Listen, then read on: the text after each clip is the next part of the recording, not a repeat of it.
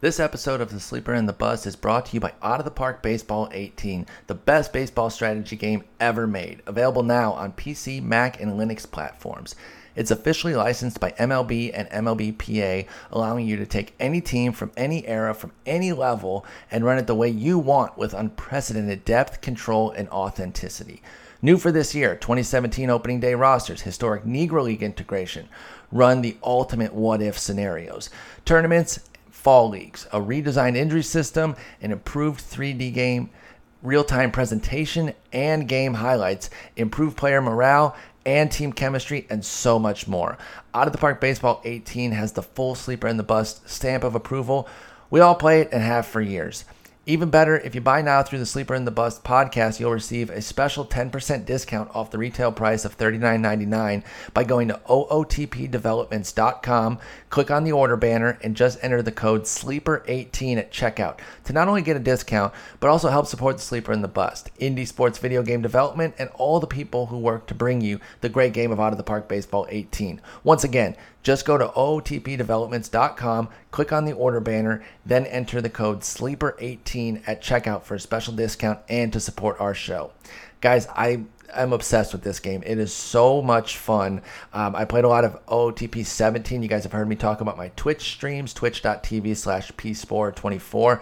I was streaming my 17 franchise over there. I, I, I, did a fantasy draft in 1995. I was able to get Ken Griffey Jr. and Pedro Martinez. I don't know what the computer was thinking there, uh, letting letting both of those guys get there. I took Pedro with my first pick, and then and then got Ken Griffey Jr.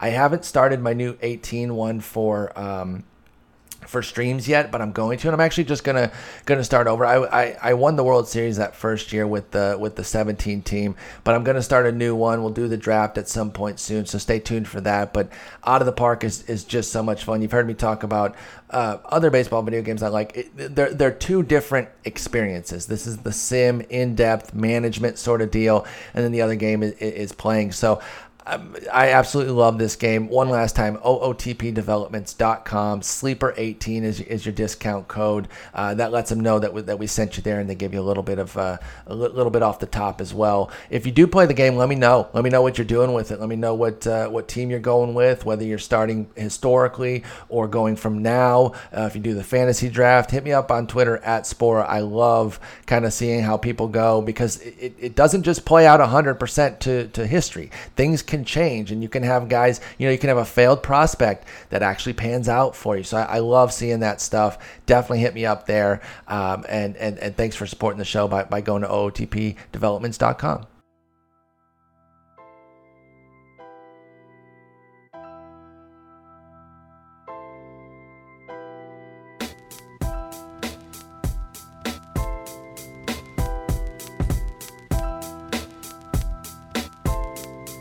Welcome to episode 444 of The Sleeper and the Bust. It is Saturday, April 8th. I'm your host, Paul Sporer, joined by Jason Collette. Saturday, Jason. New, new, uh, new date for our uh, podcast. New, it's the Moses Malone episode, the faux faux faux. Uh, it's gonna be, it's gonna be good. I'm excited about what we're doing here with regards to, um, making it more of a, a waiver, a pickup useful show. You know, we used to do the Sunday night show which was great. And we could talk about kind of what happened over the weekend and, and some guys to pick up, but then most people couldn't pick them up because they, by the time they listened to it, especially because sometimes we, w- we would record late, uh, their waiver period was already done. So we figure, you know what? Let's move it to Saturday. Should become a lot more useful, uh, for people who are looking to make their pickups. You know, some folks do have like Friday pickup or whatever. Obviously can't get to everyone, but the, the most common date is Saturday, or the day uh, for pickups is uh, Sundays, excuse me. So uh, we got plenty to talk about, so we're going to go ahead and dive right in. First off, before we get too deep on the uh, major league pickups, I'm going to lead off question of the day. How about that Charlotte team? Yeah, it's fun. I went to opening night uh, with my son on Thursday night. We had seats second row behind home plate. Uh, because I wanted to, to, get a nice up close look at folks. So Reynaldo Lopez was the starting pitcher. Giolito went last night. Uh, but Lopez pitched in that game. Uh, Zack Burdi pitched in that game. Um, Yoan was obviously in it. And then, uh, I got to see some Pedro Alvarez too. So working backwards, Pedro Alvarez hit a home run in his first two plate appearances. Um, I mean, they were both no doubters and, uh, you know, he, but they did have him playing right field. Uh, unfortunately there was only one batted ball his direction the entire night, so we really didn't get a good bead on, on how he's looking in the outfield, but he had one batted ball.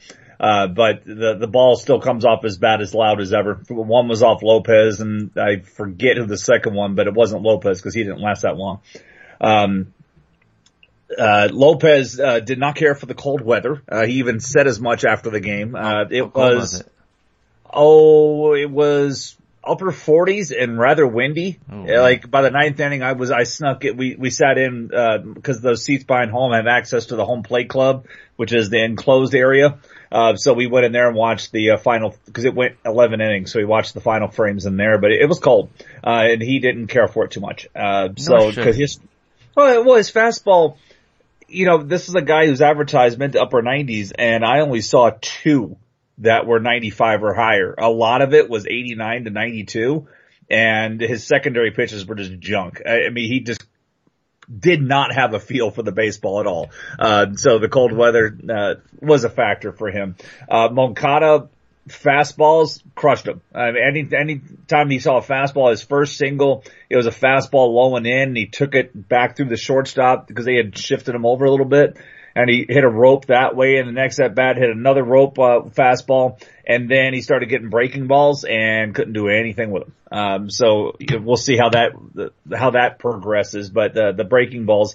Um, he was not handling them well, and then sounds I- like a young hitter there with with Moncada.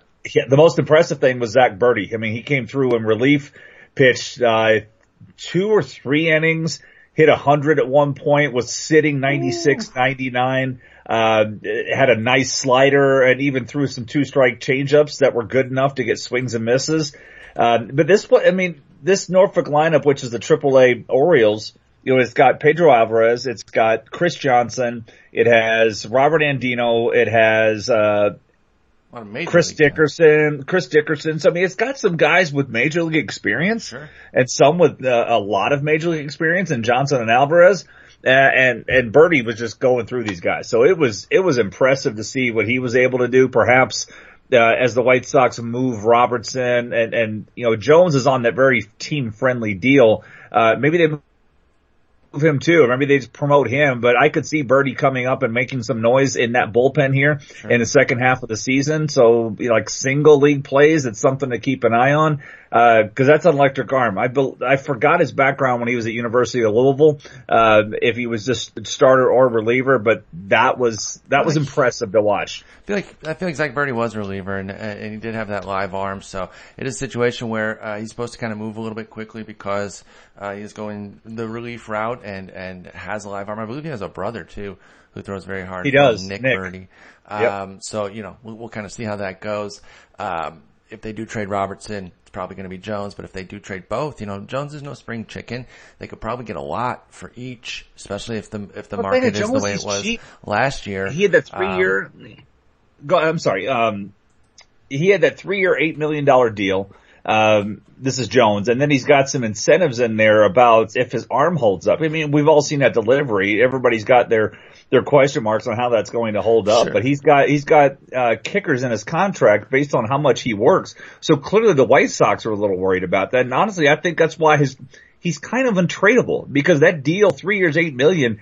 Any team in baseball should be that's hurting for a reliever you don't even need a closer. If you're hurting for a reliever, that deal should not prohibit you at all from going to pursue him. But I think But if you can get perhaps there are some medical issues. There's some medical issues there because, uh, Certainly. and It's- that's why it's that all about elbow surgery. like the way it is because, uh, nobody's touching him. And that, uh, you know, that contract i- is, is extremely, uh, friendly. You look at the results he's putting up. I, I'm honestly surprised we don't hear Nate Jones trade rumors. Well, I think we might, because again, it'll depend on how the market is and, and where they're at. Uh, he's age 31 season for Nate Jones. You know, they could trade both. If the market is as crazy it was as it was last year, you trade both those guys. You continue to stock that farm after a great winter, and all of a sudden the White Sox, uh, you know, could end up being a contender within a couple years when it was looking very bleak.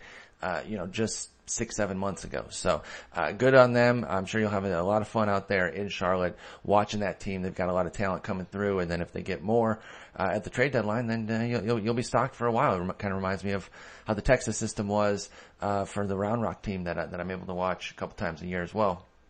Uh, let's yeah. go ahead and dive in. We've got a couple of pitcher injuries, and uh, we're bringing them up mainly to talk about the guys who are going to fill in. Collin McHugh was shut down for six more weeks. Uh, this is not looking good. It was supposed to be a shorter stay uh, when he was on the DL. At least that's how I understood it. So people were still kind of drafting him, thinking, okay, you know, uh, a little bit of time off, and then I'll get my innings eater guy. But uh, now he's going to be shut down for six weeks after being diagnosed with a posterior impingement in his right elbow. And what this does really is it opens the door for Joe Musgrove to really get uh, an extended stay. Uh, he's at 34% in Yahoo leagues, 18% ESPN leagues, 54% in CBS leagues. So uh, widely available at all three venues. Of course, for those that don't know, that ESPN and Yahoo are a little bit more of uh, about you know 10, 12 team regularly, and then CBS caters a little bit deeper. So the CBS numbers always going to be a little bit higher, and so the fact that you got Joe Musgrove at 54% at CBS gives you an idea that he is widely available. How do you feel about Joe Musgrove, um, and and what kind of leagues are you looking at uh, at him for? Um, I'm looking at him for 15 team mixed. I mean, uh, to me, I'm, I'm concerned he doesn't miss enough at bats for it, but you know, he's got enough when you look at the rest of the rotation, the, the, Charlie Morton, the Mike Fiers, and Joe Musgrove, I think of those three, he is the most likely to retain his job. Let's say by June 1st. You know, we've got, with Morton, we know, we don't know, while I, while I like Morton, we don't know how durable he's going to be with Fiers. You know, there's some skills issue there. We've already seen Devenski have a nice impact. He had a, if you guys didn't see the, uh, game against the Mariners the other night, came in and pitched four innings of shutdown baseball, mm-hmm. seven strikeouts. It was just really effective work. So th- they've still got him and the fact that they used him for four innings like that, uh, and he wasn't really skipping a beat. Through 60 pitches in four innings, everything looks good there. So with Musgrove looking at him in a 15 team, I, I just don't know if he's going to miss enough of bats for me for a 12 teamer. Yeah, I mean he's got he's got the stuff. It's just a matter of kind of figuring it out with with, with Musgrove, and and isn't that the case for so many young pitchers? Um, I do think he could get some swing and miss added into his game, but right now it isn't there. I agree with you there. Um, you know, kind of has a kitchen sink arsenal in terms of pitches that are in his repertoire, but doesn't really use them. He is fastball slider right now. So until he finds that third pitch that, that really suits him, I agree that Musgrove is more of a deep league play only, but keep an eye on him because I do think his fate could change, uh, in relatively short order to where even you shallow or mixed league folks, uh, would be wanting to pick him up.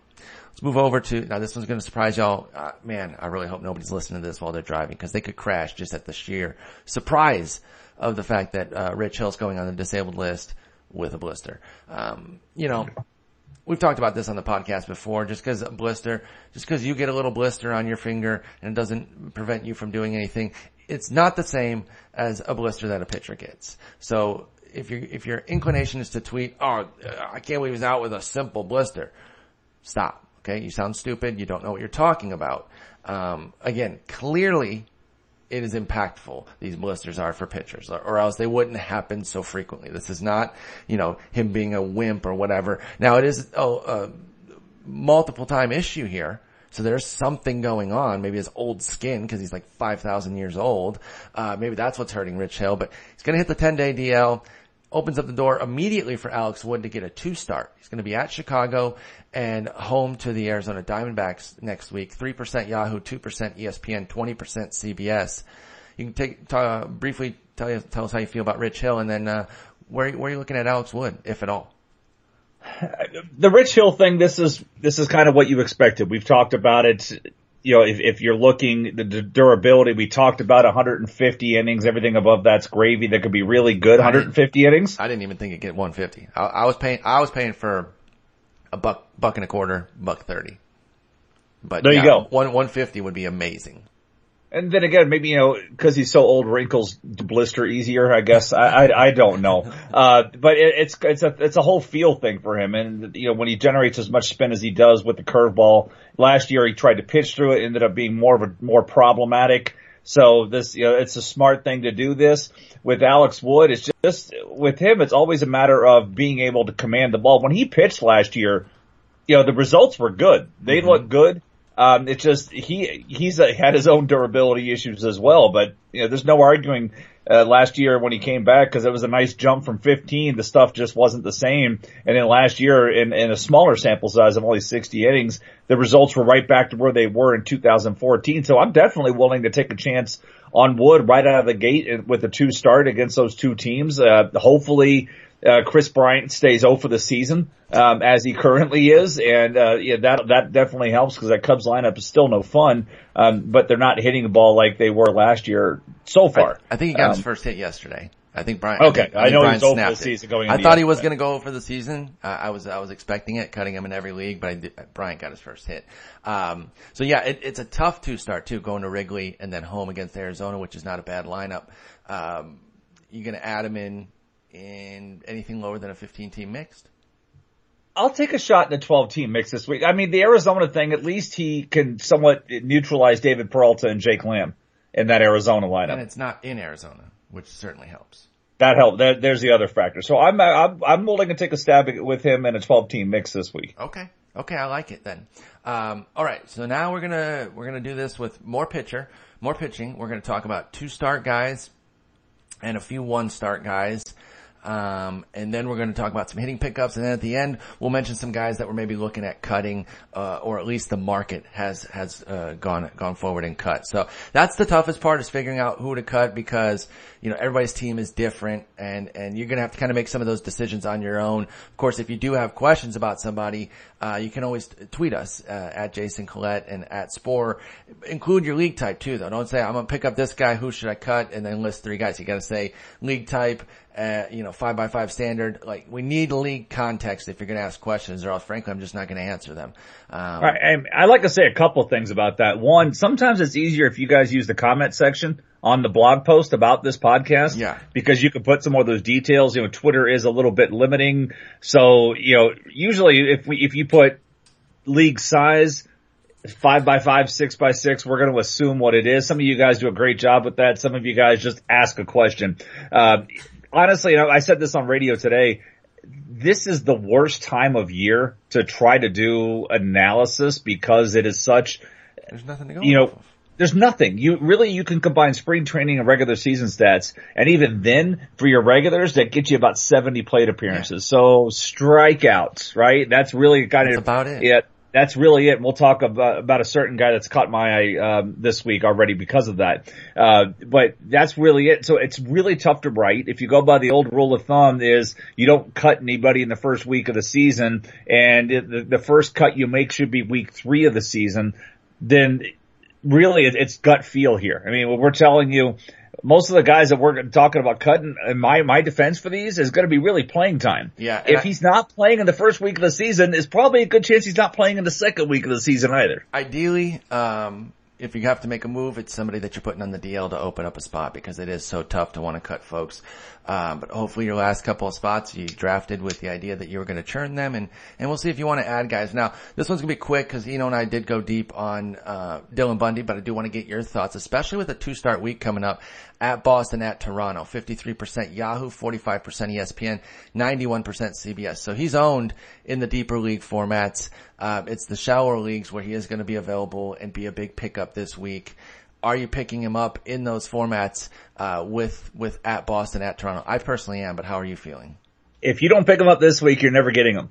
Exactly. S- simply put, if you if you watch that start and you saw how sexy the slurve, the slutter, whatever the hell you want to call that cutter, if you saw how sexy that pitch looked, you saw what he did in that game. He's gone. If you've got waiver priority, whatever you want to call it in your league, and and he somehow did not get drafted, you need to go get him. Um, I you know, I've got him in my NFBC league. I wasn't, I think we talked about my league. I wasn't exactly thrilled to get him that late because I, I don't know how much he's going to pitch this year. But if he can keep pitching like that, that would be awesome. Yeah. Uh, I think a good litmus test on how he'll do if you watch Chris, Chris Archer tonight against Toronto and see how that stacks up. That gives you a good inkling on what Dylan Bundy may do against Toronto. Similar stuff. Archer throws a bit harder, but same kind of, same kind of hard, hard, harder approach uh, well, Archer will throw a little, a few more changeups in there, so we'll see what happens there. But that'll kind of be a good precursor of what Bundy may be able to do. Here's the thing. But this is one of those. I'm, I would be super aggressive on yeah. him. Yeah, and, and not miss the boat. Here's the thing. We're talking about getting a guy like Dylan Bundy and we're saying he could be a, a season changer. And as such, th- that, that's speaking to a level of talent where I don't think you can try to pick and choose when his good starts are going to be. He's got the talent to go out and, and decimate Boston in Boston. And he's a young enough guy and, and being a pitcher, anything can happen that he could get rocked by Philly in an interleague game one day. Like, I don't think that he's somebody that you're trying to stream and pick off his best starts. I think if you're getting Dylan Bundy, you're starting him, you're using him, and you're going from there. That's where I'm at with it. The leagues I've already got him, of course, I'm starting him. Any other league where I can try to get him, I'm, I'm putting him right in. Yes, it's a little bit tough going to those two spots, but he's in the AL Beast. Like, it's not going to get easier. This is, this is what's going right. to This happen. is what he is. This is what. But the other thing here, I mean, your guys are facing Boston right now. It's not like that club's hundred percent. They're No, they're muted right now, Hanley, yep. Hanley's been out. Mookie's been out. Uh, Uh, Mitch Xander Moreland's one for the season. Xander Bogaerts yeah, is I mean, bereaved right there are now. so many guys that that lineup's not hundred percent right now. So, yeah, this is the opportunity to go ahead and and, and do something, and then. Um, Edwin's gone in Toronto too, you know, so the, Right. Ni- neither lineup is at their, at their peak.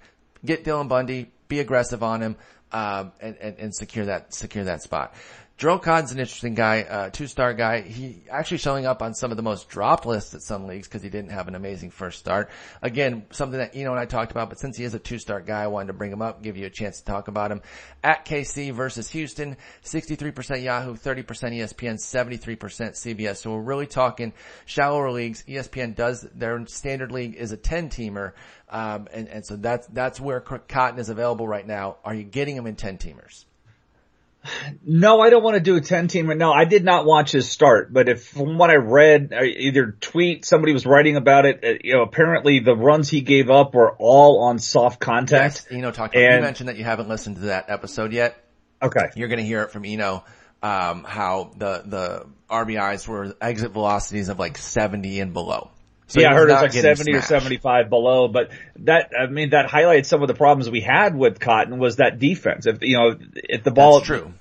softer contact gives you less time to get to the ball, and we were concerned about the Oakland defense behind him. But uh, if he's dropped your league, pick him up. I, I I have my reservations about him being on a 10 team staff anyhow, but on a 12 team, yeah, I, I if somebody's dropping him, pick him up. Um, and I would go with him this week in a, in a two, the Kansas City lineup is not doing well to start the season. I mean, the, the Twins just ran, ran through them. And it's just And- not that good in general. Like even and. Astros, yeah, Astros aren't doing. Uh, the Astros lineup is is has been hit and miss, and honestly, mostly miss. When he I mean, that, home. that can't that series. Yeah, and that series against the uh, Seattle featured a lot of good pitching uh, by both teams. I really watched. Uh, I watched uh, Paxton start, obviously, and uh, I did get to see some of McCullers pitch, uh, and, and then listen to uh, some of the other part of that game while traveling this week. But yeah, I would go with Cotton this week as well in a two starter. Yeah, I would too, because again, uh, the Houston one could be tough because they are a good lineup and they will eventually get going. But um, I, I like I like that he gets them at home, so I, I say go with that. Oh heck yeah, Tigers win. Suck it, Red Sox. Yay! Go for the sweep. All right, next up, Charlie Morton, another guy that um, you know we uh, you actually just invoked his name earlier when we were talking about uh, Collin McHugh, Joe Musgrove sort of situation. At Seattle, at Oakland, nine percent Yahoo, seven percent E ESPN, fifty-one percent CBS. So available in a lot of formats right now.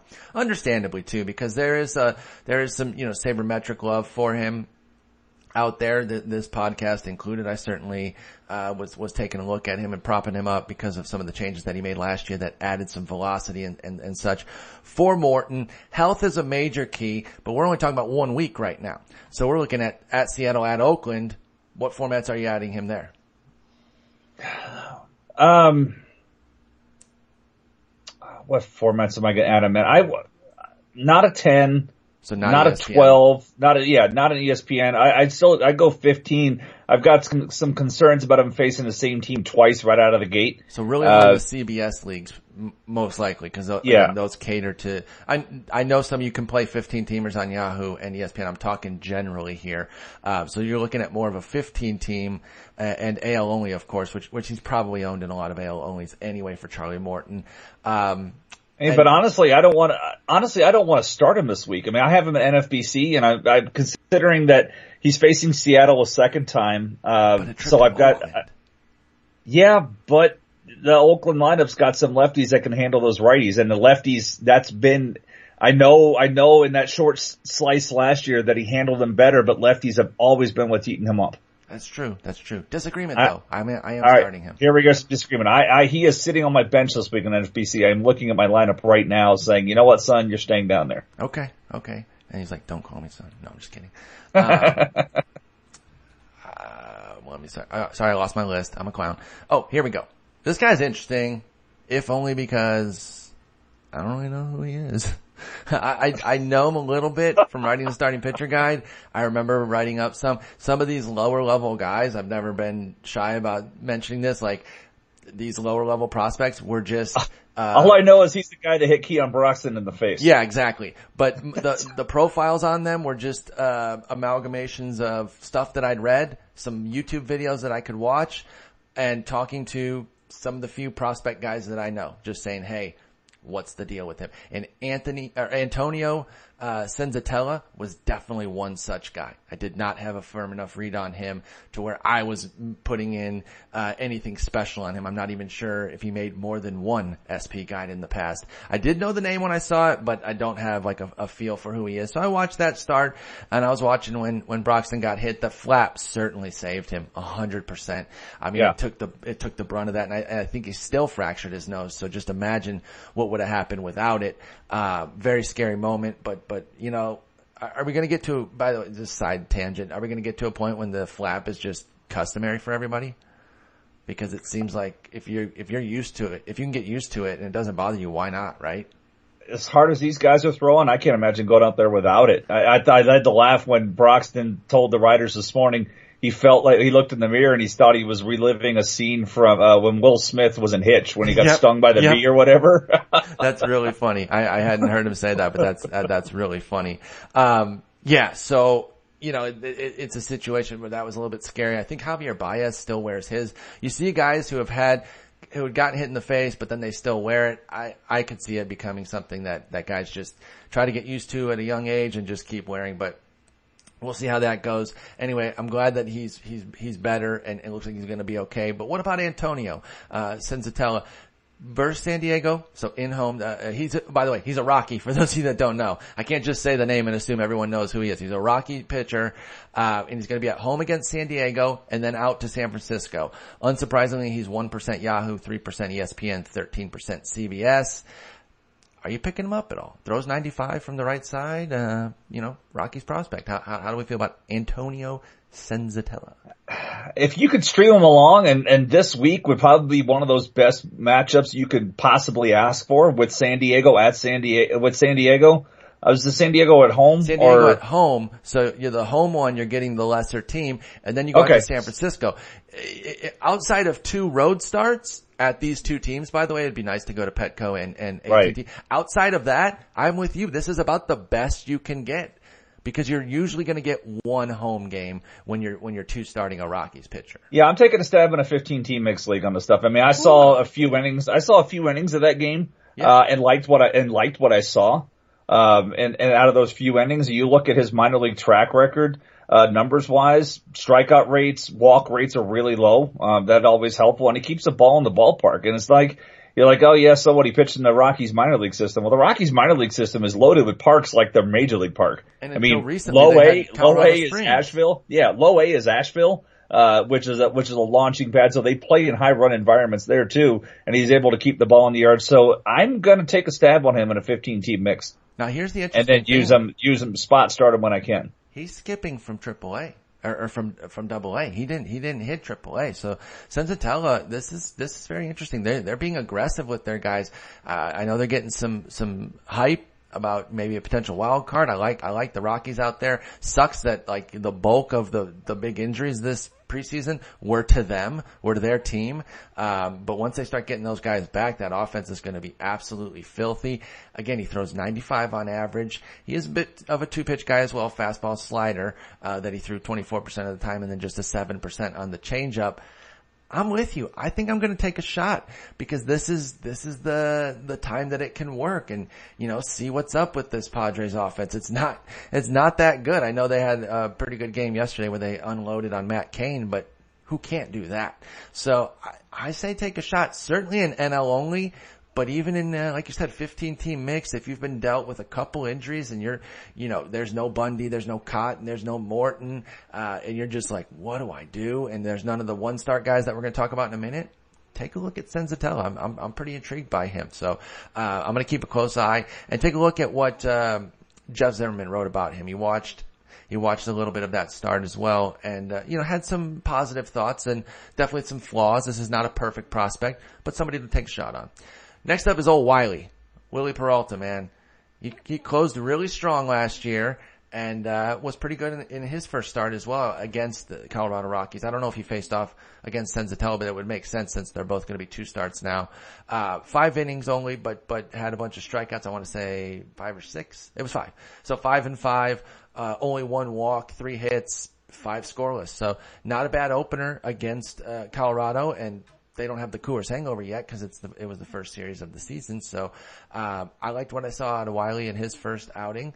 He's still throwing. Uh, actually, well, never mind. I was going to say no. He he upped his velocity. Not necessarily. He might have upped it about a half tick. It went from 94.8 to 96.5. If you take off the one uh, that, you know, the, the, the one, the one mile per hour adjustment that we got to kind of do right now Then he's 95.5, which is still, like I said, about a half tick, but he throws hard. That's never been an issue. He is a two pitch guy. Lefties have always been a problem. He's got to go to Toronto and to Cincy, two very difficult ballparks.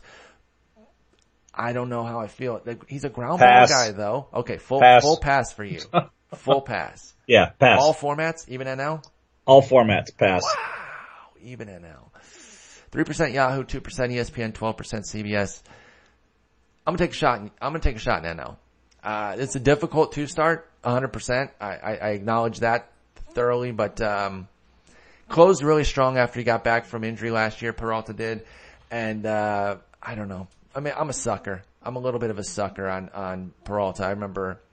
I remember was, liking him at one point, but yeah, I remember uh, when he was first this is not the through. week I want to come back when he was first coming through, we were talking about him. So just, just coming back from the injury last year, uh, the final two months of the season, 292 ERA and 61 and two thirds innings, only 51 strikeouts, uh, but 16 walks, 242 average against. I don't know. This is a tough, this is a tough two star. Although Cincy itself, the park is difficult, the lineup is not. So I don't know if you can navigate through Toronto, I, I, NL, NL only. Uh, so I'm not, I'm not too risky, but I'm going to go NL only. Let's move on to Matt Boyd.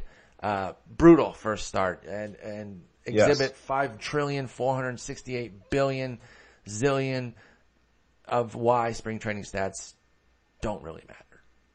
At least, you know, in, in terms of like carrying it over or having momentum. That's one of the things too. And it's not like, again, we've talked about it on the show. There are certain things that you can look at that, that do have some indications, especially if you're seeing some changes and whatnot, strikeouts and walks. But I still think that those pieces that people have written, those research projects, have emboldened folks to still overuse spring training numbers as well. He's having a big spring. He's having a big spring. Now, the one thing that that his spring mat- his spring numbers mattered for for Matt Boyd was to win the job. And so, in that instance, and I've always said that, you know, it certainly matters when a guy is fighting for a job, but it clearly didn't carry over into the first start of the season, uh, where he got his face caved in by the White Sox. Lasted only two and a third, walked a ton, four, uh, struck out two, five hits, five runs, a homer. It was brutal. Uh, he's going to go to Minnesota, or no, he's going to go home against Minnesota and then go to Cleveland. 4% Yahoo and ESPN, 22% CBS. Matt Boyd's probably a popular drop this week. Are you going to turn around and pick him up anywhere? I like Matt Boyd long term uh, this season. I do not like him this week though. Okay. And it was a 23 to 1 strikeout to walk ratio in spring. So I understand why it caught some eyes. Cause again, those studies have talked about how strikeouts and walks, um, you know, on a certain magnitude can be you know, an indicator of, hey, there's some changes here and there's, there's some things to look at. Um, so you're worried about, um, are you worried mostly about going to Cleveland? Uh, I am, and frankly, Minnesota's no slouch this year either. So I mean, far, so good. They're huh? hitting, they're hitting well. Uh, Sans Buxton, uh, still not being able to make contact, but they're hitting the ball well, and uh, that's part of the problem. So, uh, I, I, again, I like Boyd long term this season. Um, but I, I don't like him this week in, in a, in a two start week. And by the way, uh, you didn't mention it as we come in the broadcast, but Jackie Bradley Jr. went down in a heap going so, around first base. Tripped though. I, I, I think he might be all right. It was, it looked really bad, but it wasn't like a popped hammy or anything. He did kick his, his foot and, and looked like he just tripped. So I don't know if that makes it better or not, but it seemed like it might, cause I, I saw it too and I was like, oh my God, cause he had just run into the wall, by the way, uh, in the previous inning, making an amazing catch in Comerica. That, the deep part known as Triples Alley, uh, he said, I don't think so, Tim, to Nick Castellanos, or to Nicholas, excuse me, uh, running it down and the, but then banged into that wall. I hate seeing guys really blast their shoulders into right. those walls. Uh, but he was fine from there. He's running out. He trips. It, it, he did go down in the heap. You're right, but I don't know that it's that it's automatic terror just yet. Uh, but keep an eye on it, I guess, because it, it, it was a little bit scary. I will. I yeah, will between that and Andrew Benintendi throwing up in between innings, that flu bug is just absolutely killing, decimated killing the Red team. Sox. Killing that team. So here's the thing, and this is a, you know maybe a little bit of cop out or, or whatever. I know so a lot of our leagues don't even allow this, especially the industry leagues. But would you pick him up and bench him to to to get Matt Boyd on your team now? Or yes, okay. yes, that I would do. But like like I said, in expert leagues in tout, I I couldn't do that. No, if no, I were to pick them up, you got to start them the week you use right them. In. And I've even had that in some of my home leagues. I was going to say same... there are home leagues that do that, so that's why I'm saying this is a unique situation where if you just can pick up a guy and you can immediately throw him on reserve, what formats would you go get Boyd? Um, assuming he's pretty much owned in AL only, is because that spring did get him enough juice to get owned in those. Uh, I would take, I would definitely take him in a 15 team mixed if I could grab and stash. Uh, 12 team mixed, not yet. Okay. Okay. Um, I'll change the scope a little bit. 12 team mixed, but you got five reserve spots. Is that enough? Yes. Okay. Cause a lot of them, I think the standard's three. Um, and, and you don't want to do it there, but if you got those two extras and you had Rich Hill go in the DL, maybe you're looking at it in a 12 team mix. But basically what we're saying, the overarching point is to keep Matt Boyd on your watch list because we do like him long term. Mm-hmm. I do think that um, he and Daniel Norris are going to be instrumental to that Tiger season if they're going to do anything. Uh, Correct. Rookie Davis, you know, um, he's a rookie.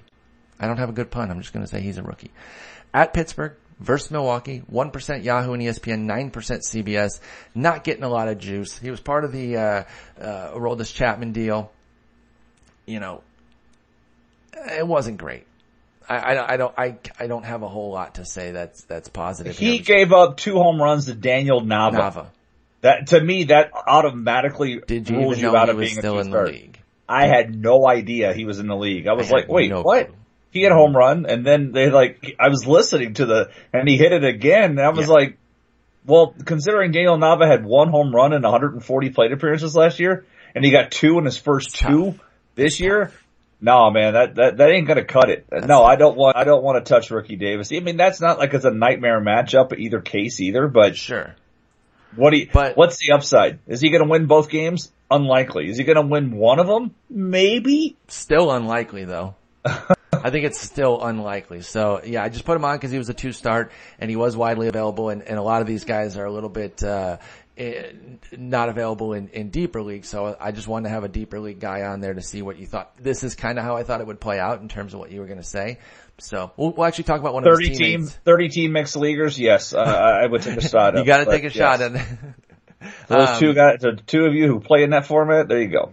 Uh, we'll talk about his teammate here in a moment, but we're going to go to a few one start guys. Kendall Graveman, somebody that I know Eno's really liked in the past. I think we briefly mentioned him on the show, uh, Eno and I at some point in the offseason because, uh, there was going to be a situation where he was going to, he was changing his arsenal to where he yes. was just really going to focus on that sinker a whole hell of a lot. And one start in, that's exactly what happened. 88%. Uh, and it was up even if you do the adjustment. He went from 92.7 to 94.7 back a mile per, per hour off, that's still 93.7. So that's still, uh, about a one mile per hour boost. It's, it's faster. I think it actually still has as much or even maybe a little bit more movement with the added velocity, which certainly helps. Uh, 11% on the cutter. So it was really just sinker cutter for, for Kendall Graveman and he had a hell of a first outing. He goes six strong. Um, allowed two runs, seven strikeouts, I think is the thing that's really standing out to people. How do you feel about Kendall Graveman? Uh, he's 34% Yahoo, 21% ESPN, 57% CBS. He's pretty widely available. What formats are you looking at Kendall Graveman, if any?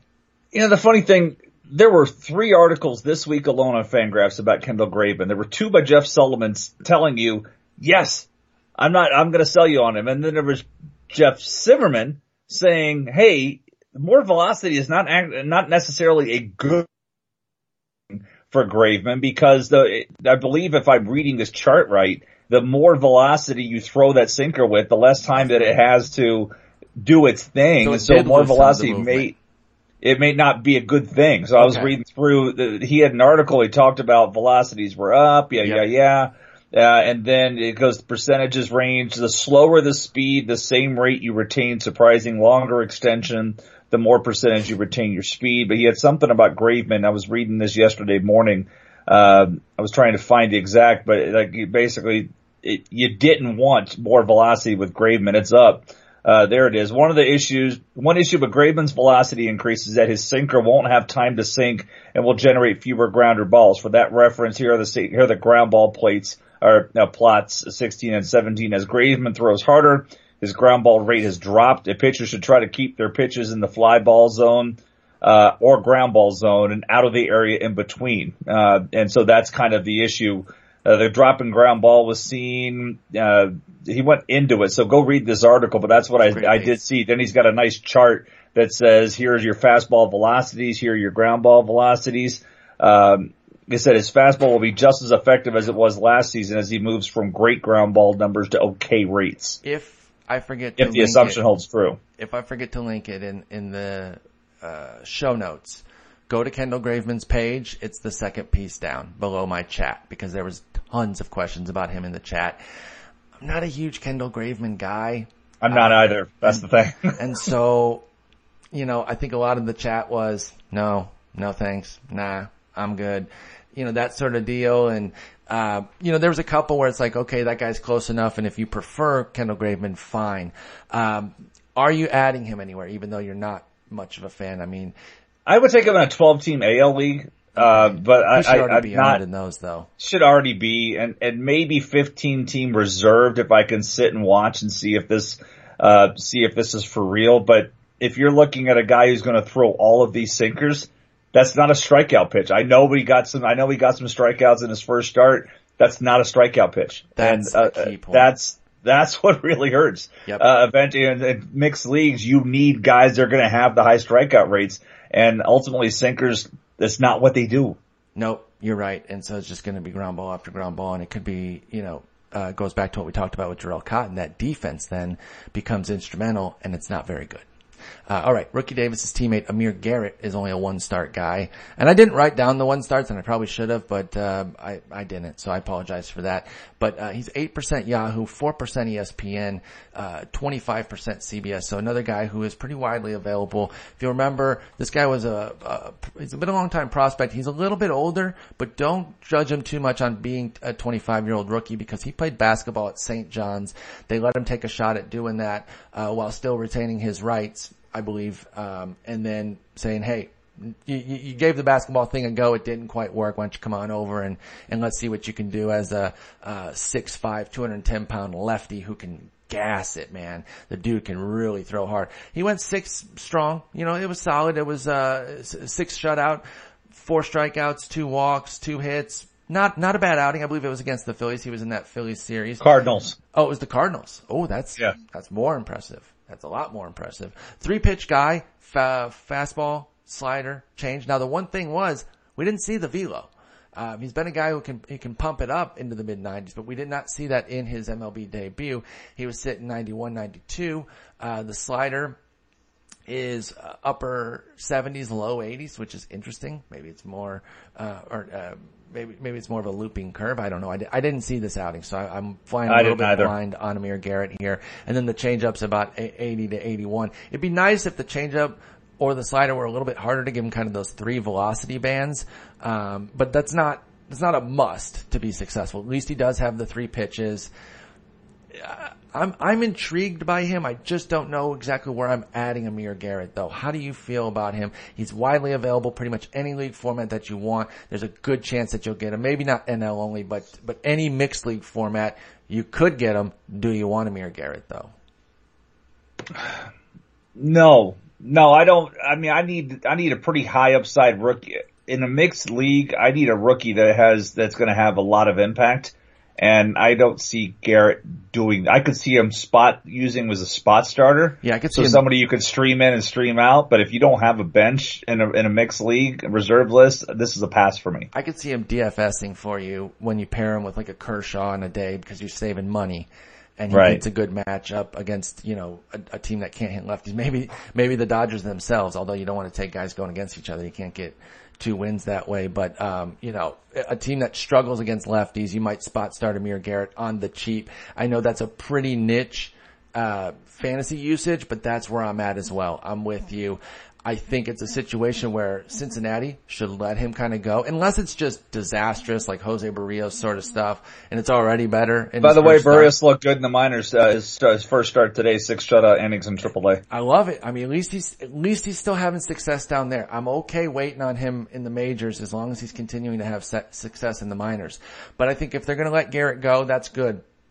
Let him have the rookie ups and downs, but it, it can't be on my fantasy roster. I don't think I'm really picking him up anywhere. I'm not even sure I'm taking a shot in NL onlys, uh, the few that he probably is still available in. Let's move on to Kyle Freeland, another uh, Rockies pitcher. They they took a shot on a few guys this year, uh, saying, you know what, we got these young guys. They did well enough to to turn heads in spring. Let's give them a go. And it was Senzatela and, and Freeland.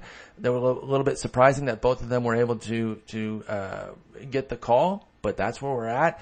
He also pitched pretty well. Freeland did. He went six strong uh, with a handful of strikeouts it was a top pick. I want to say like number 13 or so overall. I'm pulling up his page right now. Number eight. Damn it. That was my first guess. And then I, I second guessed myself as if it means anything, but he was number eight overall pick back in 2014. Uh, he's now made it to the majors here. I think he might have skipped AAA too. No, he pitched AAA last year, 73 innings, uh, you know, decent numbers. Nothing crazy in the minors in terms of like strikeout rates. Usually solid walk rates, uh, decent results from an ERA and, and whip standpoint. Don't know a whole lot about Kyle Freeland because I don't really put a lot of time focusing on pitching prospects in the Rocky system. Um, it has to be pretty special like Jon Gray. But Freeland has, you know, a deep arsenal, four pitches. He's a big guy, lefty. Uh, he faced the Dodgers at home. Um, and the aforementioned Dodgers who cannot hit lefties. So that certainly helped him have a good first start. It's so bad, Jason. They're It just is as bad, bad dude. this year. Like it's early. Even even even Logan Forsythe, who's made a career of matching lefties, looked terrible. He got infected. because I watched I watched the final three innings of this start because it happened to be on at the the barbecue restaurant I was having dinner at, so I was able to watch that, and I was just like.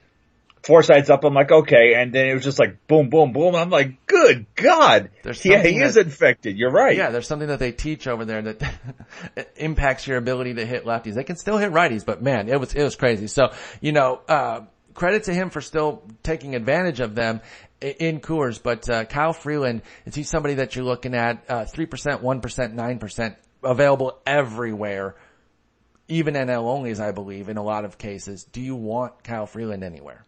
I, I do want Kyle Freeland. Um, I, I do, you know, obviously with the same caveats as every other Rocky starting pitcher. Uh, but I was impressed with, it was a three inning stint. I only saw it turn through the lineup, but I liked what I saw. Uh, and that's, that's where I'm at with them. It is NL And only, or is there is there? It is, 15 no, it's NL only. No, it's NL only pick because I don't want to worry about it. Um, you know, I'll take him, you know, I already have Tyler Anderson in the NL only, so I'll take another shot with, uh, with Freeland. Okay. Cool. So that's where we're at with pitchers. Is there any pitchers that I, I forgot on the, or I didn't put on this list that you have any interest in, or did we kind of cover it? I am trying to think who else who else I happen to see. I've already mentioned Devenski. I know I know it's the role, but if you speculate in skills, not roles, uh, find room for him uh, in your in your 15 meet in your 15 team mixed league reserves. I really liked what I saw there. Um, what the games that I get to see pieces of this week? I didn't see any of the Andrew Triggs start. I don't know if you did, but I know he picked didn't. up. I I, know he got a win. I wanted to see some of that. I didn't see that. Um, that's really it. I, I didn't see. I haven't had a chance to sit down and watch uh, that. That's sticking with me. Last night watching that ugly Rays Jays game was the first complete game I've sat down and watched this year. That's the thing too, and I mentioned this uh, when I was recording with Eno that the first week outside of the Tigers, I don't watch, I don't sit down and watch a lot of full games. I'm just fire hosing it, trying to watch as much as I can, bouncing around, watching little bits, trying to get an eye on on as much as I can once once we kind of settle in over this next week or two, I'll start to pinpoint games where you know I'll watch Tigers and then I'll watch uh, a big matchup, pitching matchup that I'm interested in. So that that's left me a little bit uh, blind on some of these things too in terms of uh, different starters. And then in the morning I usually um, watch condensed games of, of different starts that might have stood out for positive or negative reasons. So uh, we'll get into that groove eventually, but right now we're just kind of taking in as much as we can because baseball is finally back. Uh, let's talk hitters. And this will be a little bit uh, quicker because you know you talked earlier about how we don't have anything to analyze. It's it's even tougher with hitters because if you figure you know a start is like 20 batters face, so it's you know it's like 20 plate appearances. Uh, it's at least a little something. A lot of guys you know, prior to yesterday didn't even have 20 plate appearances. A lot of hitters didn't even have 20 plate appearances yet. Right. Um, and so, you know, we're, we're going off of very little here. But uh, I'm gonna actually I, I flipped the list on you a little bit. I don't know if you're if you're looking in there. We're gonna talk a couple catchers very quickly.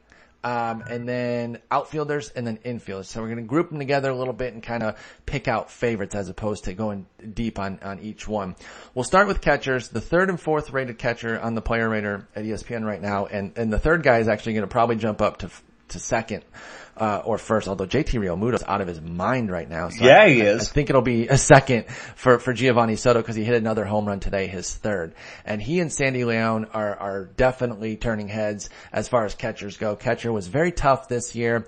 I think you have to cut Gary Sanchez for Geovany Soto. Am I, am I correct? Well, cut one GS all for formats. the other GS? All, all, formats. All formats. Okay. All formats. I, I kind of kicking myself there because, you know, Soto was out there pretty much for the taking in, in two leagues and I was like, nah, um, it, not that I took Omar, I only took Omar Narvaez in one league, but uh, I am quickly trying to to replace him in Tout Wars uh, with the plethora of catchers that are out there. Oh, um, tons, either right? of, either of which is the are these two because they were both rostered during the draft, but.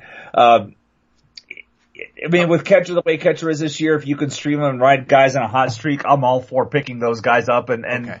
and this is this is single league formats only. So in this case, this is both AL only. I'm not I mean, in a in a don't mixed league, catcher, fifteen team. These guys. God, even the same. Yeah, I guess I take that back. I'm all for just streaming catcher. Yeah, because Period. I mean, the the the C twos out there were so bad that I actually think both have viability. That's why I brought both of them up. I know Sandy Leon had that major hot streak last year that really put put him on people's radars. It was it was out of nowhere, but now then he went major ice cold too. Yes, he did. He went completely the other way, but but it wasn't enough to tank his numbers. He still had an 845 OPS in 283 plate appearances. That's pretty solid.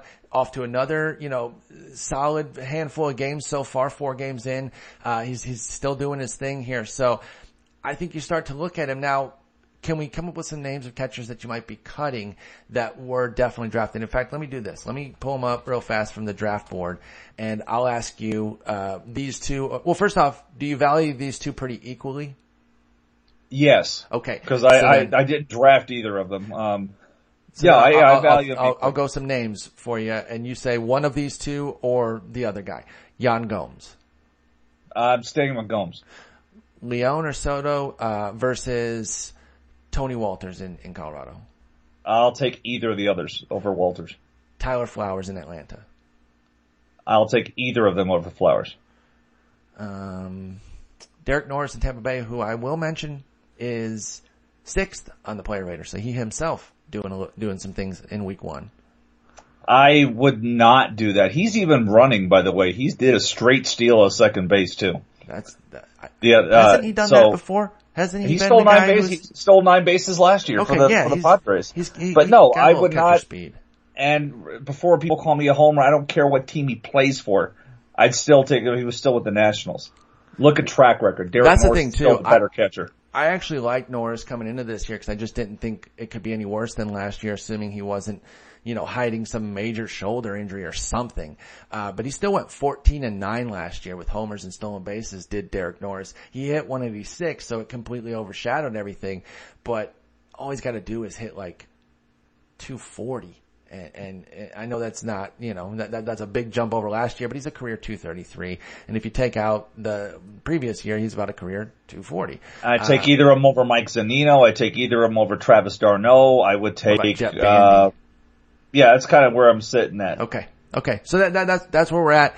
Um, and a lot of those guys are C2s. So go out, take a look. What about Cameron Rupp, who, um, I refuse to say he's off to a poor start because it's not even a freaking week, and so I hate saying that.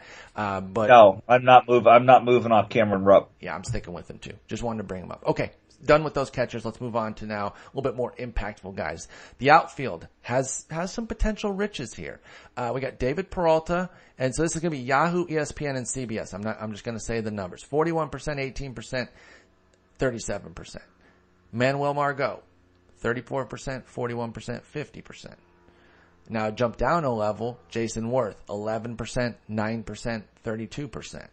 And then Steven Souza, I don't have the percentages because you put him on there and you didn't, you didn't get the percentages for me. You, you, you failed me. You failed I failed, me. but I wanted to, this goes back to what we were talking about earlier about, uh, sample sizes and stuff. With Souza, where he's had, uh, 70 plate appearances between between spring training and the major leagues, and his his swing and miss rate is uh, this well, it's only the major league, but his swing and miss rate so far this season is 7%. His, his strikeout rate, if you combine spring training and, and regular season, because we can see that is 21%.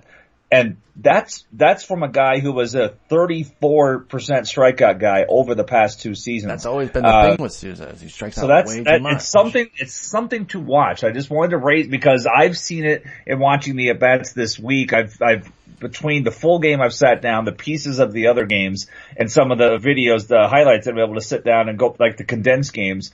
Uh, you know, you can see he's trying to, he's not trying to pull everything. Uh, and just the swing and miss, the way to get Souza out early would be to get, get ahead of him with strikes because he would swing through them and then he would really expand his strike zone or just take the easiest pitches. Mm-hmm. And so when I look back, he has five swings and misses so far this season, uh, two on sliders, and three on fastballs up. I mean, and the fastball up has always been a weakness for him, but he's, he's making contact within the strike zone. He's had a bunch of fastballs, uh, you know, when I looked at it this year, he's had, he's swung at 10 fastballs. He's put seven of them in play and five of them safely. That's not something he's ever done in the past. So for a guy that, that showed that he's making more contact, uh, I, I think it's worth watching. Now, this is one of these things where I, I caution to say, um, you know, if you want to try to get, especially that's one of the secrets in NFBC is to be ahead of your your competition before they they they spot something. Don't pick the guy up the week he gets hot. Pick him up the week before he gets hot. It's something to watch here because it's you know, these at bats look different than last year. It's not just the oh God, he's coming up. Here he is, three pitches and he's done. Uh, these look, he looks like a different guy right now. Well, the thing with Souza is that he also has a speed component. And so if he is doing well, and getting base hits. Cause the thing, the thing in the past has been when he does get a hit, cause he's on, you know, he's hitting a low batting averages, it's a power hit and he's usually getting a double or a homer and he's not really getting steal attempts. If, if he's improving things and adding base hits to the mix, now we're getting potential steal attempts and I still think this is a guy who could be like a 2020 or maybe like a 25-15. Um, again, that's, that's more of a perfect world thing. Now, rank these outfield, the outfielders, Peralta, Margot, Werth. By the way, uh, Souza is 4%, 6%, 25%. So rank the four and then, and then we'll go a little bit deeper here. For mixed leagues, rank the four. I want Margot out of all of those guys. I know okay. he's the rookie, but um, if if you watched him play this week, I mean the the home runs two, off two off, bombs. Yeah, but they were off Jared Weaver. Um, Jered Weaver's on his team. Or no, not him. Who was he? Matt. Who did he hit him off of? Matt. Cain. Matt Cain. Okay. Basically, what am I San Diego's. Who uh, went double off? Somebody dealt. Somebody was hitting bombs. Oh, it was Brett Puig that hit him off Weaver. Oh, okay. Or Puig hit him off Weaver, and then uh, uh, Aledmys, Aledmys Diaz hit two off of Bronson, Arroyo, today. Yeah. Um, hey, yeah, that's where, count, that's man. kind of where I was going. But count. no, if you've watched the at bats, I mean, I like Margot coming into the season. Yep. Um, he's going to play every day. The power, the speed, the, the approach. He's the guy that I want out of all of this because also he's going to get the most at bats, uh, hitting at the top of that lineup. Whereas these other guys, per, uh, Peralta would be. I want Peralta. Gonna hit, he's going to hit high in the lineup, but he's going to sit against lefties. That's sure. the only thing I like Peralta. I still think though that, that but that's where he's going to lose at bats if he does so, well enough, that he, he can he can get some of those lefty at bats back, but we might not necessarily want them. We might just want the 450 against righties for David Peralta. But if he's healthy, I really like him. I actually agree that Margot has to be the top because of the speed component. Um, you know, hitting the two home runs, he's probably like uh, maybe a double digit homer guy. He might not hit more than uh, eight the rest of the year to just to get to ten, but that's fine. You're getting him for the speed and the volume uh, of, of at bats, and the fact that he could be a decent batting average guy. Margot could, so I, I will rank him number one as well. But I got Peralta number two, and then are we going Souza Werth? Yes. Okay. Um, now about about Werth and Souza what kind of league format is it? Are they still 15 team viable for you? Or, I mean, are they 12 team at all? 12 team if you have a reserve. A, a, like a substantial reserve, more than three? Yeah, you need a five team, you need a five reserve okay. for him. Now, Margot, 34, 41, 50%. So pretty widely available. What kind of fab budget are we putting out there? Now, we didn't do this for a lot of guys and, uh, but, but, but somebody like Margot, some of these top guys we're going to talk about what what sort of percentage you're going to put on your fab. Um, what what would you do for Manuel Margot and, and say a 12 team mixer? I would be pretty aggressive. I mean, thirty percent, thirty five percent. Okay. Yeah. I'd be aggressive because again, he is. You don't have to worry about him. I'd be stunned if he got sent down. I mean, he would he, have to be once pretty he's up, darn he's bad. Up. Right. I think I think it would have to be pretty nightmarish for Margot to get sent down. They they have every reason to just kind of let him play. Um, you know, I'd be I'd be relatively aggressive on Peralta, not at the same level, maybe closer to twenty percent. But I, I I would be I'd be looking to make moves on on Peralta. I'm with you on Margot. I think thirty percent is something that you got to look at because you can get the full season here, and the speed component is huge. I, I'm I was actually kind of surprised by the roster rates at 34, 41, and 50 for for Margot. I thought they would be higher. Even CBS, which is the deeper leagues, um, on average is only 50 percent. So he's widely right. available. Now between Werth and Souza, you got you got crusty veteran versus you know still relatively youngish guy uh, who who's a little bit more potential than performance at this point. I imagine that you're favoring Souza, but what sort of budget are you putting on those two? Um, five to seven percent. Would you maybe go ten percent to secure Souza, or do you think that not everyone's going to be hyped on him? I don't think everybody's going to be hyped on him. Uh, okay. for one, for two, once when when uh, I don't know what the playing time situation is going to look like once uh, Colby Rasmus comes back next week. And you wanted to mention something about playing time that we now have at the website that can really help you crystallize uh, or, or get a quick glance at playing time um, with these new yeah. team pages. If you guys haven't gone to these team pages, man, these things, so uh, uh, Sean, thank Sean you for, there, putting, you're thank a for putting these damn things together. I mean, you look at the team pages, you can go to depth chart and see percentage of playing time, like who is getting, like we talked about Peralta just a second ago. He's getting 80% of the playing time out there in the outfield, 70 in right and like 10 in center. And you look at, look at the outfield situation right now. I think a, a great example would be to go to Texas and see how that left field situation is playing out. You're, you're trying to see you know, what do you do with Profar? What do you do with uh, DeShields Jr.? What do you do with Ryan Rua? And you see that right now Rua's on the short end of that playing time where he's getting 25% of the playing time and Profar's getting 40 and DeShields is getting 45 and 50. I'm sorry. So you're trying to figure out where to go and then you can see p- uh, pitcher usage like why? Like I guess Dusty Baker doesn't even know how to use this because he's he's going to kill Blake Treinen. By the way, he's going to absolutely kill him. But you can look and see if, if you're playing daily and trying to figure out who's going to be in your lineup. You can look at some relievers and say, okay, that guy's pitched two consecutive days in a row, and he's thrown a lot of pitches. Pull him out. Uh, so I mean, this is that's great. That's the pitcher usage. Multiple pages. Yeah, the pitcher right? usage tab is just great for this because you can you can shake your look at things up and say, okay, who's going to pitch, who's not going to pitch, or you know, if you're playing, if you're drafting a close, you're trying to uh, do a daily closer. Well, if he's pitched two days in a row and he's thrown 40 pitches, probably not going to pitch today. Or if you want, uh, you saw that the other night. You oh know, yeah, you saw that the other night when that, in that long Seattle Houston game. That's why Devenski threw the four innings because Giles and Gregerson had thrown back to back nights, had thrown a lot of pitches, so they Yep. were unavailable. They Yeah. they just did not pitch in that game. And if you're looking at, like I said, like a DFS stack and maybe you want to go against Ubaldo or something, which is always a wise move. Um, but then you go look at the Orioles pitcher usage and you see that, that, uh, you know, Britton, O'Day and, uh, O'Day and, um, oh God, why can't I think? Brad Brach. And you see that they're all, you know, ready to go. Well, then maybe you don't stack because okay, Ubaldo might only go three innings and then they start getting into the pen and that pen is a hell of a lot better than Ubaldo. So the pitcher usage tab is very useful. And again, just on the top bar at Fangraphs, go to teams and then pick your team. Just click on your team and then all the other stuff's in there at the top of, of that page where you see summary stats, schedule, pitcher usage, depth chart. So very useful, uh, for checking out some of these situations with playing time. Let's talk some infielders here. We got Chris Owings, 26% Yahoo, 22% ESPN, 62% CBS. Yangervis Solarte, 31, 52, 67.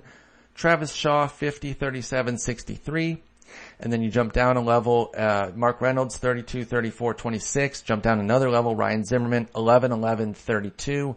Um, and then Joe Panik, 16, 45, 46.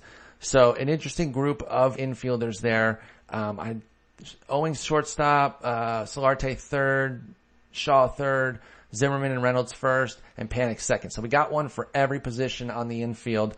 Who's your favorite among that group? It's, I mean, coming in, coming into the season, my favorite out of that group would have been Joe Panik. And so I'm, I'm still, I'm still there on Joe Panik. And, but then Travis Shaw would have been, Travis Shaw and Solarte would have been next. I mean, I like Shaw in Milwaukee. I like Me too. Solarte where he's going to hit in that lineup. Um, those are my favorites, but I don't, I mean, I guess Zimmerman and Reynolds would be the two, my two least favorite dudes. Well, they're also. I know Reynolds is off to a decent start. Yeah. Uh, and then Owings, I, I mean, I like Owings, but my top three here are Panik, Shaw, and Solarte. I think I agree. Um, but I do have Owings pretty close to that group because he does have that shortstop eligibility, uh, Right. while playing outfield. And that's, that's definitely a help. And, uh, he can run with a little bit of punch.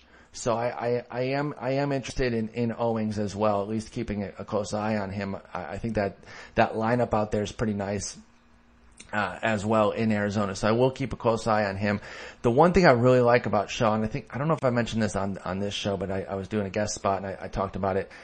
The way that team runs, I actually think he could be a sneaky, a sneaky base, uh, base stealer too. Maybe Sure. like 10 to 12. Nothing crazy for Travis Shaw, but just like double digits. And if you're getting double digits with 25 homers, which I think is very possible, I mean, he could, he, he could feasibly hit more, um, w- without really blinking, to be honest. But I'll, I'll say 25 to be safe. Uh, you know, he only hit 16 last year. I don't want to go too crazy. That's still a pretty big jump, but we'll say 25 and 10. You're getting 35 homer stolen bases from Travis Shaw potentially. Um, I really like him out in Milwaukee, so I, I think I might prioritize him among this group. Zimmerman showing some life in his bat. The one thing I do like about him is they're going to play him, man. He's a legacy out there, and and you know with the contract that he's making, if healthy, he's going to play. And I don't think it's something where they're gonna put him in if he if he totally sucks. Like, well, maybe they would. Actually, that is kind of what I'm saying, um, because they did last year. He had 218 and did not look good at all, and they kept playing him. So he's gonna get the playing time and get a chance to show that he's healthy. Has a couple homers already. Ryan Zimmerman does. So he's kind of interesting. Mark Reynolds. The the problem with getting somebody like a Mark Reynolds is when he's hot, he's hot, but you might have already missed a big part of of of said hot streak. The playing time's going to be there for a little while though, and he is in Colorado, so I totally get that. Um, let's start with with Shaw here in terms of percentage. And uh, first off, let me ask: Are you going to go ten team mixed league on Travis Shaw or anybody No. on this list? No. Okay, it's 12, 12 only, Yes. twelve and beyond. Okay, so twelve team mixed league, Travis Shaw percentage of budget Five. five percent. Okay, I think I would inch a little bit higher. Now it it's might be splitting hairs, but I'm I'm in the seven to nine range, maybe under ten. But and and again, these are just baselines, and then you let your your league kind of dictate it, y'all, because if your league's super aggressive, you got to go higher, right? And if if they're not, then you come down a little bit. You, you'll know better than we do. We're just trying to give general ideas. It's difficult to do that. Um, so Shaw was your number one. Panik and Solarte were next. Panik somebody I loved coming into this year because I just don't think that he can be as bad as he was last year. I really do think he got unlucky with the batting average. The skills were there. He doesn't strike out, makes tons of contact. I think he's a, a 300 hitter at second base. It might be a little bit empty of a 300. I don't think there's going to be a ton with it. Maybe 12 to 13 homers, which is fine. And then, you know, uh, four to seven steals. Not, nothing crazy there, but you're getting him for the batting average. I do like Panik a lot. Um, I, you said the whole group is, is 12 team and beyond. No 10 teamers here. No, no 10 teamers for me. Yeah, that's probably true. I don't play in a 10 team league, so I wish I kind of had a better idea of roster constructions in there, but I, I, I think that's probably right. Um, okay. Uh, we'll, we'll, we'll, we'll, cap it there with, with those guys, uh, cause we gotta talk about some guys that you might be willing to cut now. And you talked about how playing time was gonna be a big issue. So let's focus on hitters first. Uh, there's some playing time ones and there's some ones that are just kind of eh, as far as I'm concerned. And since we are focused, we're talking more 10, 12 team mixed here. You can mention if you're cutting them in 15 team. But uh, here's the names I've got right now. Jedd Gyorko, Delino DeShields Jr., uh, Tommy Joseph, Michael Conforto, Byron Buxton, and Jacoby Ellsbury. Where are you at did it, did it, hey, did it, did it, did it, did it, did it, did it. Melvin Upton Jr. signs with the Giants. Oh my god, I thought the Tigers. Well, Ty, J- Jacoby Jones been a beast this week, uh, and, and certainly making Tiger fans excited about their center field situation. But I thought maybe they would bring him in. On my Tout Wars bench. Ugh, yeah. What do you think? Uh, what do you think of? Uh, what do you think of of him out there? Can can can uh, Melvin Upton get enough playing time to to do any sort of damage? I don't want no. I don't want him to get enough playing time. I, he needs to be on the short side of a platoon. Uh, you know, With same, Jarrett play Parker? same thing with yeah. Just, just put him on the. He can still hit. Upton can still hit lefties. It just that's maximize his strengths and put you know that's where it's going to be. And I think like same thing with Desmond Jennings when he go when now that he's with the Mets and minor league, but he still plays really good defense. He shows up on all the Statcast Yeah. stuff, and I know Mike Petriello and Matt Both Myers guys, have right? been. Yeah, if you talk, if you guys aren't listening to that podcast, you should be, by the way. Statcast Um, podcast, absolutely. yeah, that podcast, but they were talking like Jennings keeps popping up. They're like, how? Why? I'm like, man, get him on grass, um, and see what he can do. So we'll see if that what happens. But yeah, Upton's going to the Giants. But for these guys, I mean, all of these guys that we're talking about cutting, it, it honestly comes down to playing time. And I mentioned at least DeShields is getting half the playing time. I'd hate to to cut DeShields. Uh, I, you know, I've made this mistake before when I, when I've had, when I've had, uh, I think I drafted Jarrod Dyson, uh, in tout a couple of years ago. And I, I think the same year I had Lindor and Dyson as my first two reserve picks and dumped them both early in the season. I think I recall that, Ah, Jesus. especially for Uh, a guy but- who never has speed, and you Yeah. drafted two guys. Oh man, another breaking news thing here. Uh, they're showing they showed a close up on Kevin Gausman's hand while he was like um, getting ready to pitch. Looks like he, he's either developing a blister or like a cracked nail. That doesn't look good, and and we were talking about that sort of stuff earlier.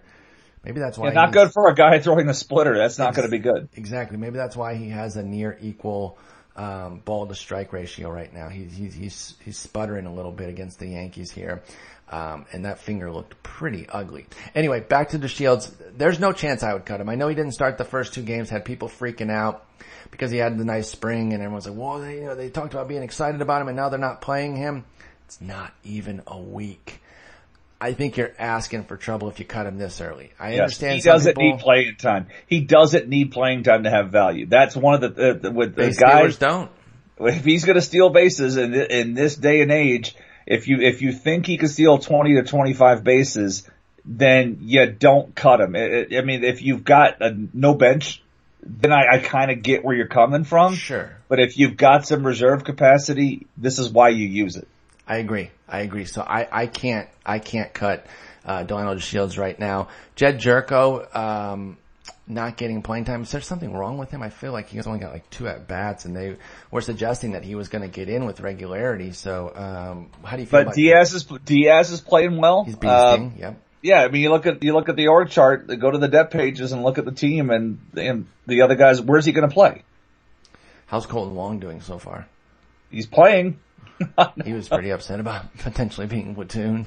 Um, but yeah, Gyorko has 11 plate appearances. Excuse me. I thought, I thought it was lower than that. I don't know what, I don't know where I saw Wong's been in there. Wong's been in there uh, 65% of the time. Gyorko's been in there 30 at second base. And Gyorko has picked up some pitch hit plate appearances, like because they're saying DH over there, so I'm guessing that's going to be pitch hitting. And he's got a little bit at third base, so he's he's appeared at third, second, and first, so he's moved around. But where's he going to play? So are you cutting Gyorko? I traded him before the season. I wasn't that high on him to begin with. I mean, he hit 30 homers last year with like uh, 31 sold RBIs. I sold high. I forget the exact deal I made for him in my 12 team NL league where, you know, that, that flexibility would have come in nice. I was gonna say the one thing I liked, especially in deeper leagues, is that he qualified literally everywhere in the infield. Gyorko did, and so that certainly helps you, but doesn't help you as much when he's not playing.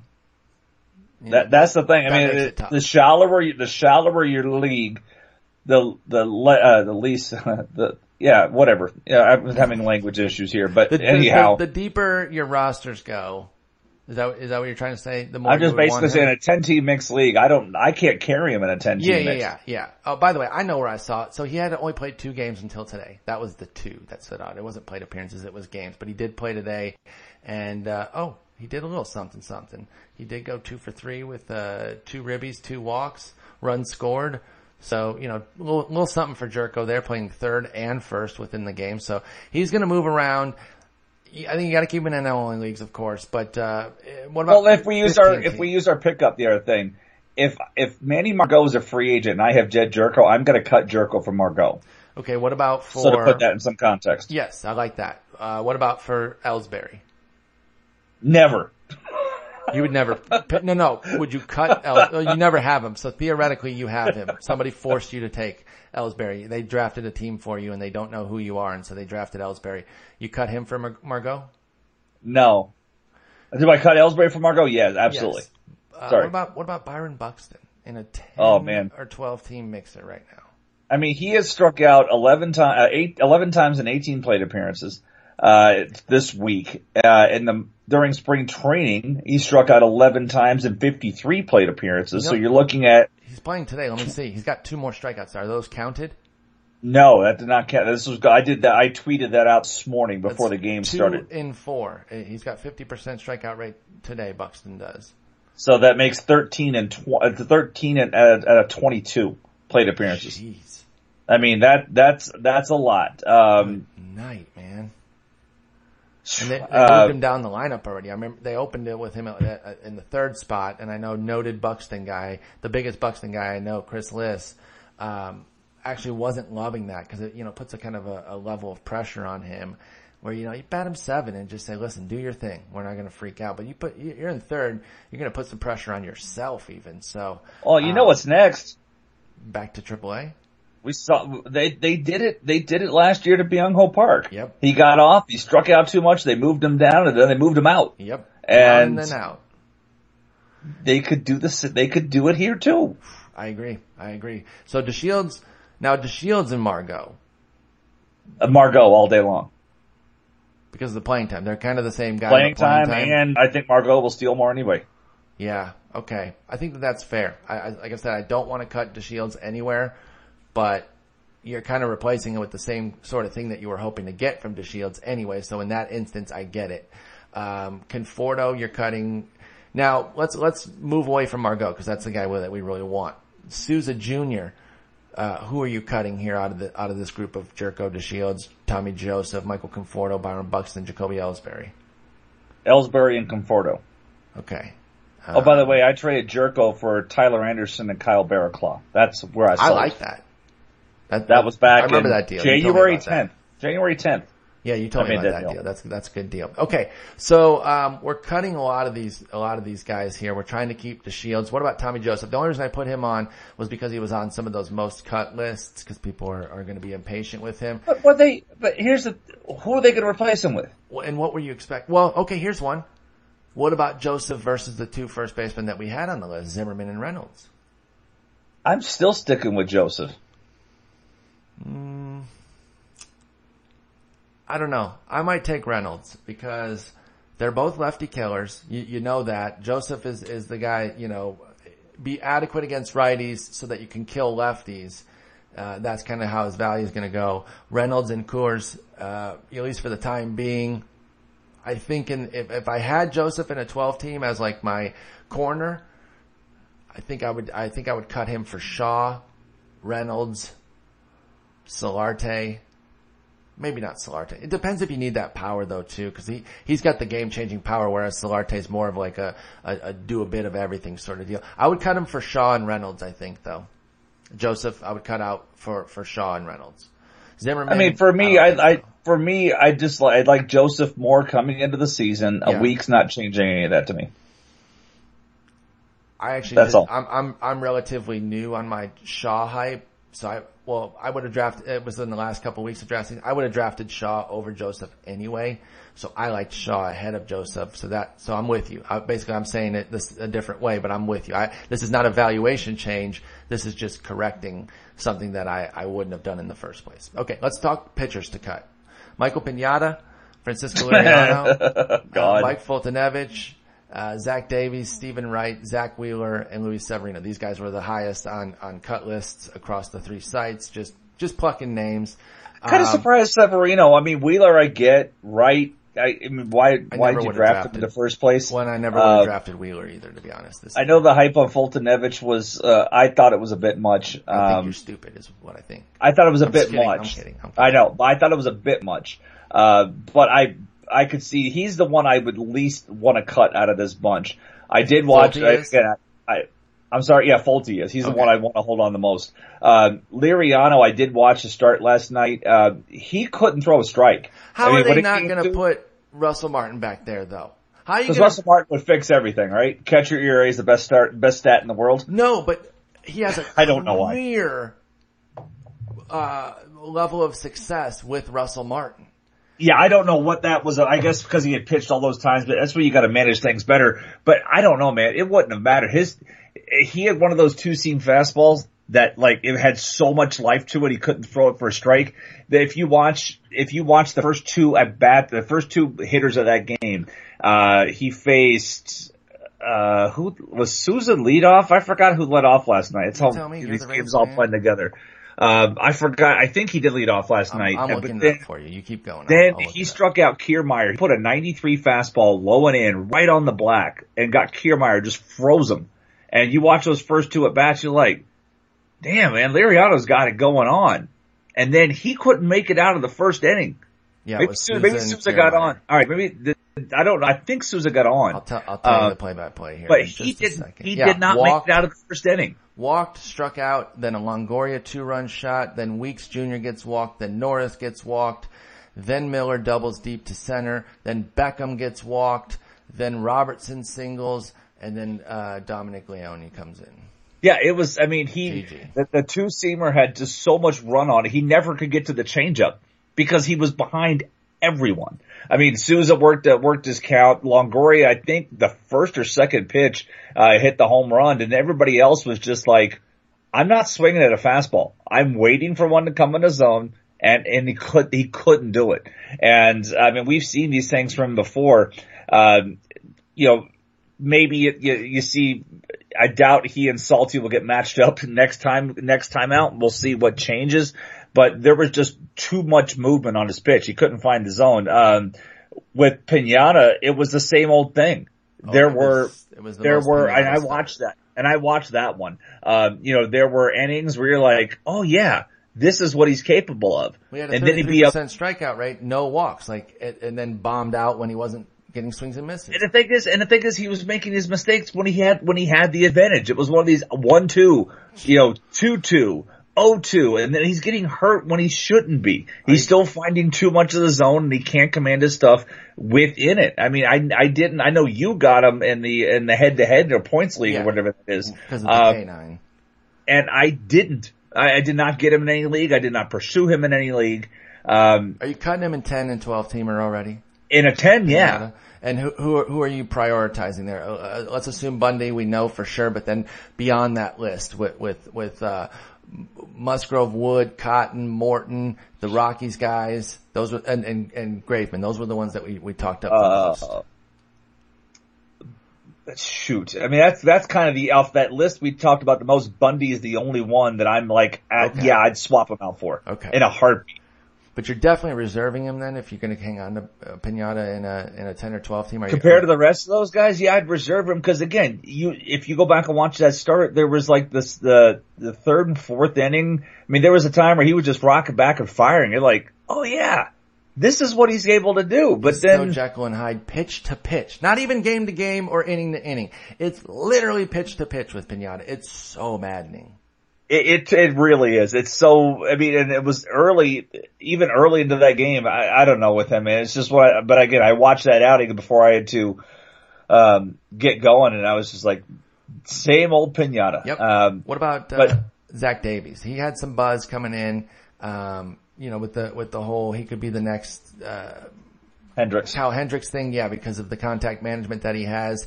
You know, it's one start. It was a tough start. I don't think I want to go crazy the other way and say, well, now I, I, I can't have this guy on my team at all. It was just it was a really bad start. Are you cutting him for any of the guys we talked about that aren't Bundy? No. I don't think I am either. I don't think I am either. What about Liriano? Are you going to cut him then, or, or was it just one of the bad? Because we see this from him, what minimum three times a year, he, even in his best years. Remember that one year? I think it was his first year with Pittsburgh, uh, where he wore a nine earned run start. Or maybe that was AJ Burnett. I'm, I think I might be confusing. The It was Burnett. okay. No, I mean for Liriano, um, again going back off the the two start list that we looked at, uh, maybe Morton, maybe because that's about the same durability concerns. Okay. By the way, he had a 10 earned run. Like Morton, you were right. Or, um, Burnett, it, that's who it was when I was thinking about the nine earned runs against St. Louis. But in this first season with Pittsburgh, where he put up a 302 ERA in 161 innings, that included a two and a third 10 run outing in Coors for, for Liriano. So like, he can have a disaster and still bounce all the way back. So I'm reluctant to jump off board. I was pretty hyped on him coming into the season. I'm not, I'm not leaving the train right now. Um, the only one I would cut him for is Bundy. That's the only one. Fair enough. I don't, I don't think I would cut him for Morton or anything like that. Oh, hey, by the way, Greg Bird has X-rays on Word bruised is the ankle. word, yeah. It's a bad word now. What's the Oh what, yeah, yeah, yeah, any, yeah. Any, any further news on that? Uh, X-rays were not, doesn't need a CT scan, but that may be the reason why he sucks balls uh, so far. Yeah, he has no, uh, he has no base. Yeah, I mean that, you see, you hear something like bruised right ankle, it doesn't sound like much, but if you got no base, that's where your power's coming from. And, and so that, One for 16, seven strikeouts, and that's uh, apparently all about a, a foot that has. Uh, there was no. Uh, would, you, would you throw him on the 10 teamer if you're the Yankees? Would you say, ah, just take 10 real fast, I, that's what the ten team for. right? To make it, because it's just, it's such a smaller commitment. You can just throw him on for 10 and say, get right, we'll, we'll, we'll get you back. Yeah, I get not wanting to do a 15, but that's what exactly what the 10. That's the beautiful thing about a 10 team. Take a week and a half, especially if it's a bone bruise and it's your Yeah. foot. Just stay off it. You got Chris and it's the easiest way to stay off it. Yeah, why not? So, okay. Um, all right. Well, that's going to wrap it up. Hopefully you guys enjoyed this. We're feeling it out here. So if there's things that you, that you really, you know, think we should change or add or, or tweak, let us know. Uh, again, comment on the blog post. That is best because sometimes on Twitter we don't see it. You can reach us out, reach out on Twitter if that's what you got to do. But, And I uh, don't reply during the day, by the way, folks. So don't forget that. I do my replies at night, but, uh, you know, I can always check something, uh, midday on the post, but well, the being active on Twitter, I don't do much on Twitter during the daytime. It's all nighttime. the post won't get won't get buried either, right? If you put if you put it on the blog post and we go there, they're all right there. Whereas on Twitter, if you put it at at two p.m. and I don't jump back on till four, and Jason doesn't jump back on till seven, yeah, it's could gonna get long buried. because we're so popular. You guys have no idea how popular we are. It's unbelievable how many people are trying to get at us. Uh, we got celebrities saying, "Oh, hey, what's up?" You know, Oh, hey, we do, man. We're gonna have we're gonna have uh, a guest on that's this what I'm podcast next saying. month. That's what I'm We're saying. gonna have a guest. I got to uh, meet uh, somebody who I say is a actor. I'm not gonna say who it is, Okay. but he is a actor from a, a TV show that my wife and I both very much enjoy. Uh, so he is he was in this league that I was an auction uh, auctioneer for in New York City last Thursday night, and I tell him, hey, you know, my wife and I are huge fans, and he goes, man, I've been listening to you and Paul since the Towers of Power days. What? Oh So I was man, like, it's gonna be well, so I was like, awesome. uh, the mutual admiration was pretty awesome there. So he uh, wants to come on next month, and I said absolutely. Um, we'll set that up so he can do that because he has uh, the, his show. The the next season's getting ready to roll live here soon. He wants to come on and talk about it, uh, and uh, so I am looking forward to that. Okay, so uh, yeah, and now obviously I was joking about saying we're we're so super popular, but I just thought you were setting me up. I, I actually was. I did want want you to bring that up, but um, no joke. If if I don't, if if I'm not online for your tweet, and it does go a few hours, it will get buried. I try to go back and look through, but but things do get buried. So again, if you've got a mission critical, uh, you know, ad drop question or a comment about how you thought this format went, please put it on the blog post. Um, your quick hitter questions can still go on Twitter at Sporer at Jason. We hope our mic volumes are better. Hopefully, listen, I'm working on that with you know. It's the most frustrating thing that I deal with. We cannot figure out why it doesn't work properly. We will get to the bottom of it. Hopefully Jason's has been good. I, I feel like everyone else's Bud Enos have been good, but, uh, we know about it. We're working on it. I'm embarrassed by it. I will figure it out. If stupid Skype just hadn't 86 call graphs, we'd have never had the problem. We never had issues. And call graphs the most basic thing out there. It was, it was such a low rent little program and it worked perfectly. And now yes, I got all these did. bells and whistle ones and they're dog shit. And, and, and it's so frustrating and I apologize, but uh, believe me, I dread the tweets. And the worst part is I can't even always emulate the sound issues that you guys have. When I, I download immediately on my phone and I listen, I put it on headphones, I'll take Charlotte out and I'll listen to it and I'm like, this sounds fine. I wait 30 minutes, 50 tweets. I can't hear Eno. I can't hear Eno. Now the one thing that Eno has mentioned that, um, people that are driving, it's going to be a lot different than me walking outside with, with you know, dead silence at, at 8 p.m. at night. Um, walking my dog is a lot different than driving 75 miles on, on the highway. So I do get that. Um, we are working on it. Please bear with me. Please keep listening. Please rate and review on iTunes and don't mention the stupid volume thing. Please just put five stars. Paul's the greatest so that I can have something cool in my life. Okay, guys? No, I'm just kidding. Uh, my life's amazing. Jason, I love this debut of of the uh, waiver episode. We'll be back next Saturday, uh, as long as you're not traveling, right? Yeah, no, next Saturday is good. I think I'll be home working on my taxes because those are due on the 18th, Ooh, and I yeah, have gotta get that I done. have about five percent of those done. But yeah, I will be home on the 15th. And anytime that you're traveling, I'll end up just doing this by myself, and I'll go through the way. Like, so we'll always have a waiver episode, you know, barring unforeseen circumstances. But ideally, uh, we can get it done even when you're traveling. We can maybe do it on like I rarely, I rarely travel on a Saturday. So sometimes if it could be a Friday night, I mean, it really depends. Uh, just availability on Saturday around, uh, son's football games family, or daughters. yeah. Yeah, about family events, but we can always work that stuff. You know, we can work around schedule wise, but right, we'd like to have something that you guys could listen to on Sundays and prepare for your weeks. Exactly, exactly. Well, great talking to you, and I'll talk to you next week. All right, man. Take Peace. care.